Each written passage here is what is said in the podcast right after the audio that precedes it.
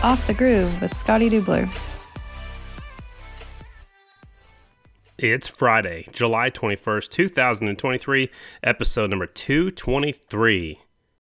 In the news this week, AFT sent out an email about the rules at the New Jersey track, and I think it's actually a rule that applies to most of the season, but they are definitely making sure that nobody wears shorts that will be working on the motorcycles at New Jersey, and that is a state law. It's not AFT just making up rules. So that's the new newest latest info coming out of AFT.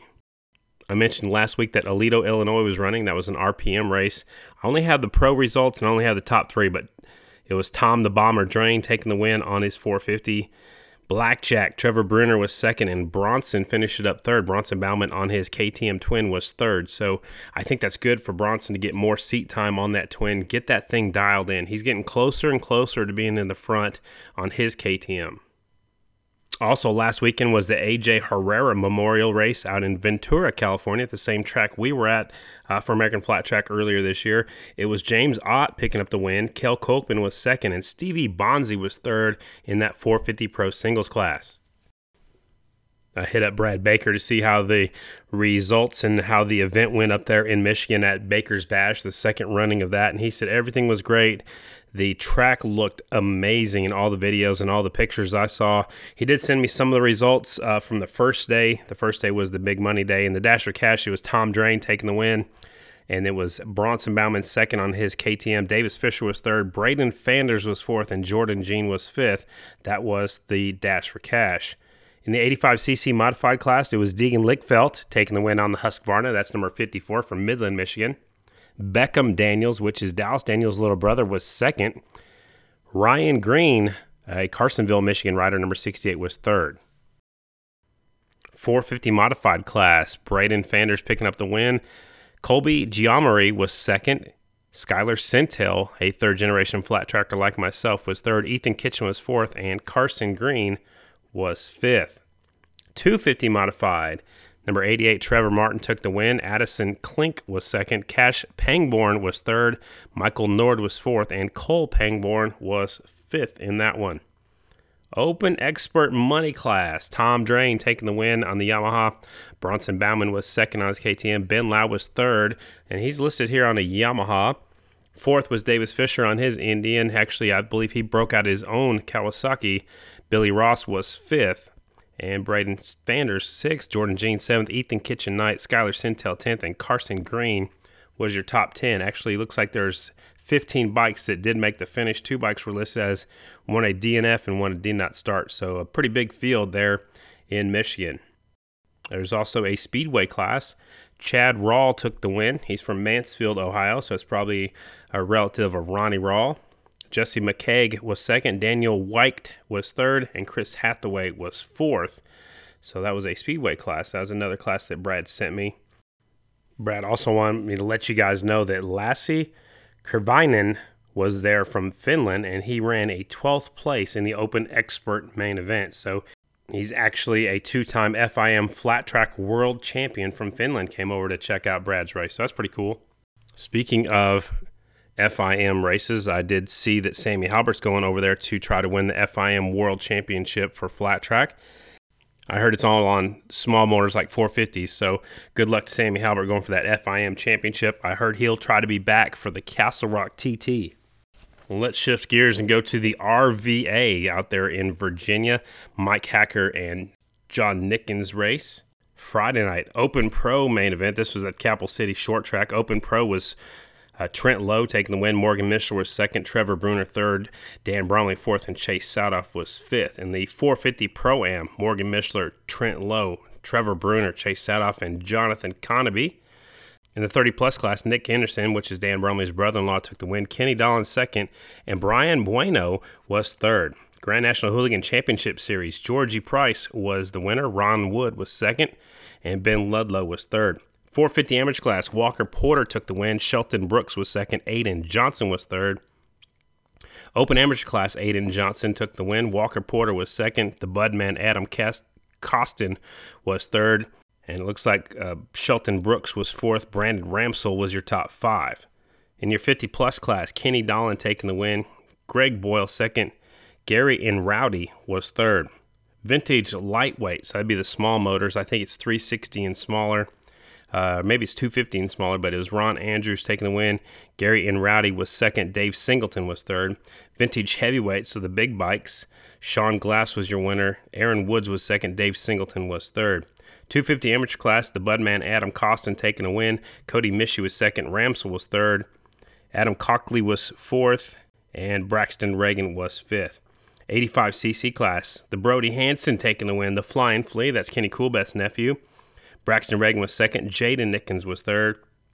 65cc class, it was Jaden Nickens, your winner. Wesley Settle was second, and Waylon Edwards was third. In the Bruce Turner Dash for Cash, Morgan Mishler took home the big money. Trevor Brunner was second. Trent Lowe was third, and Nick Henderson was fourth on Saturday night for the RVA. They went to Virginia Motor Speedway, which is in Saluda, which we raced there back in either 05 or 06. I've been there before with uh, Live Eye Sports. Uh, the Dash for Cash, Trevor Brunner took the win. Trent Lowe was second. Chase Saathoff was third. Maxwell was fourth. Bromley was fifth. Price was sixth. And Cam Smith was seventh. So there's seven guys in that Dash for Cash. In the Pro Twins main event, Dan Bromley took the win. Brandon Price was second. Those two were on Yamaha Twins, and Cam Smith was third. He was on his Yamaha Twin, so it was a Yamaha Twin sweep, just like the Barbara Fritchie Classic. 85cc class, Brody Hanson, Braxton Reagan, Jackson Settle was third, and Jaden Nickens was fourth. In the 50 plus class, riders 50 years old and older, Greg Boyle, Kenny Dolan, Chad Mason. Open Pro main event, Trevor Brunner, Trent Lowe, Morgan Mishler, Chase Saathoff was fourth, Bromley fifth, Whale, Price, Cam Smith, and Aiden Brown. Grand National Hooligan Championship Series, the Rocket Ron Wood took the win. Georgie Price was second. Andy Moreno was third. 450 amateur class, Walker Porter, Aiden Johnson, Shelton Brooks. In the vintage class, TJ Swartley, Delbert McGillicuddy, haven't said the name Delbert in a long time. Used to have a, a guy that raced with us in the VDTRA back in the Midwest. His name was Delbert. So it's an unusual name. And to go with the unusual first name, McGillicuddy, another unusual name. So Delbert McGillicuddy was second. Jason Bennett was third. 65cc class, Wesley Settle, Jaden Nickens, and Ella Nickens got third. Open amateur, Walker Porter, the Alabama Slammer. Aiden Johnson, Cody Mishi, Jonathan Conby and Adam Costin was fifth. I did see on the social media that Walker Porter was going to be riding uh, Robbie Bobby's bikes or the bikes that normally Dalton Gauthier rides. I guess he had a little get off in the week leading up to the race, and uh, he said he'll be good to go before we head to New Jersey this weekend. Shifting gears one more time, let's go to Square Deal. I talked about that a little bit last week. I don't have any of the results other than Kody Kopp taking two wins on his last lap pass to win the Kyle McGrain Jameson Minor Memorial Race. He got by Craig Estelle, who used to be national number 51, to take that win. So Kody Kopp wins two races at Square Deal. Let's go ahead and bump it into high gear to wrap up this segment. Bridgeport Half Mile at Bridgeport Speedway in Swedesboro, New Jersey, this weekend, tomorrow night, just across the river from Philadelphia. It's a high banked half mile, and they call it the Kingdom of Speed. Also, the Royal Enfield Build Train Race Ladies will be there. Who's going to win that one? Um, Morgan Monroe seems like she is the one to beat. Zaria Martins is up there. She's really close. And Kinsey Luker. Those three should be up there battling for the win of this one for the Royal Enfield class. The Premier class, Mission Super Twins, 23 total entries, 7 Yamahas, 6 Indians, 4 Kawasaki's, 3 KTMs, 2 Royal Enfields, and 1 Harley Davidson. After the last round in New York, Mees now has the points lead for the first time this season. So we will see how is Dallas Daniels going to respond to that. Will he pick up the pace? Will he settle to run behind Mees? Mees is the half mile specialist. We know that for sure. Uh, depending on what the racetrack does, I heard it's a very high banked half mile. So that should be good for the Yamaha, should be good for the KTM but actually it should be good for the Indian as well. So it should be the same players on the car track half mile. So you're looking at Jared Mees, you're looking at Dallas Daniels. I think Brandon Robinson's going to be up there. Briar should be up there. There seems like they're getting that KTM figured out. And Davis Fisher, you know, he he he's shown signs of going out there, you know, winning the winning the dash at at Mineral Wells, West Virginia, another high banked race car track this could be another track where Davis Fisher gets up there and battles for his second career win. And also, some somehow, you know, JD Beach somehow pulls off top fives whenever we're not even talking about him during the day. But right there at the end of the race, sometimes or somehow he's always up there and pulls up pulls off another top five. In your Parts Limited AFT singles class, 31 total entries, so they'll all make it into the night program, which is good. It'll take off the pressure of some of the three digit numbers. I believe there's like 11 three digit numbers, so a lot of rookies going going out there to try to make the main event. Knowing that, you can focus on your setup for later. You know, you want to go out there and get a quick time, pick up that $500 Pronto Parts Plus Pole Award because that's if you win that, that's one third of what it pays to win the main event. Plus, it'll give you a good starting spot. So, of course, qualifying is important, but when there's only 31 bikes, you're guaranteed a starting spot in a heat race. It kind of just takes the pressure off of off of you as a rider. You know, knowing that you're you're going to be in a heat race. So, we'll see if that plays a, a, factor at all. You know, the last few rounds we've had more than 31, so everybody's you know tense and trying to get at that last you know 32 spots to make it into a heat race. 13 KTM's, 12 Hondas, three Yamahas, and two Husqvarnas. Again, I, I, mentioned earlier when I was talking about the Super Twins, it is a car track, so I'm looking for the same front runners again. Kody Kopp, Chase Saathoff. I called it before the New York race. I thought Saathoff was going to win, and he came up about two laps short. Trevor Brunner. You know, I, I gave him a C on FS1 earlier this season just because he hadn't yet showed up to the party. Well, he's here. You know, he's not the host of the party yet. That's Kody Kopp. But he is up here to be the spoiler. You know, he can come up here and get a win, reel off a few wins. You know, that'd be good for Trevor Brunner.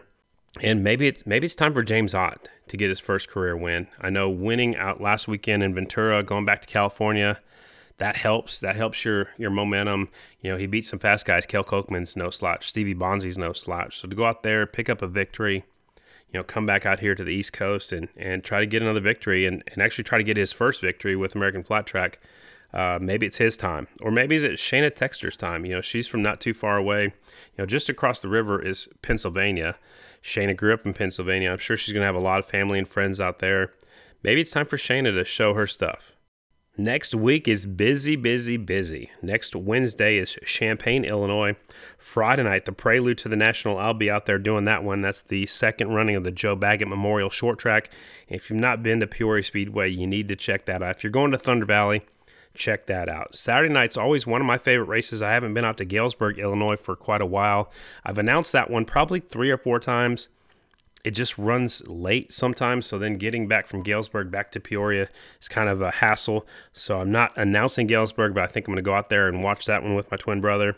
And then Sunday, Thunder Valley. They moved the Peoria TT back to Sunday just to try to see if that will help the attendance. I know it, it was always ran on Sundays, but for some people that come from out of town, it's hard to get back to work for Monday. Or if there's rain, you know, where do you do your rain date? We can't do it the next weekend. We'll all be headed out, you know, to, to Sturgis. So it's a it's a tricky situation, but I think the Peoria Motorcycle Club is trying to get more fans out there, more butts on the side of those hills, more people to buy T-shirts, more people to buy, you know, beer, soft drinks, and you know the the PMC burgers. You know, you got to have people in the seats to make money. So I give I give them credit for at least trying you know, going back to the Sunday, the traditional Sunday. Well, that's all I got for this week. I knew it was going to be short and sweet because there's no AFT race last week, but that's okay. There's a lot going on, and I had, you know, a lot of results to cover with you folks. I don't really know anything else new. I know silly season is really close as we have six races left for American Flat Track. I'm hearing several rumors about people, you know, moving on to different rides, people leaving their rides. And then you got to think about these, you know, couple of kids that are coming up from the amateur classes. Are they going to have rides? Are they going to have to do it, you know, out of their own pocket? Are they going to get help from another team? You know, what's going to happen? So I guess we'll have to wait and see. But it's, you know, it's early. But if you think about it, the season ends September 2nd or 3rd. So it's not really that early because here we are, almost the end of July, July, August, September. So the end of the season will be here sooner than normal. So maybe that's why they're already talking about next year. Anyway, that's all I got. Appreciate your time. Smash that like button. Tell all your friends about the podcast. I appreciate each and every one of you listeners And we'll talk to you next week right here on Off the Groove.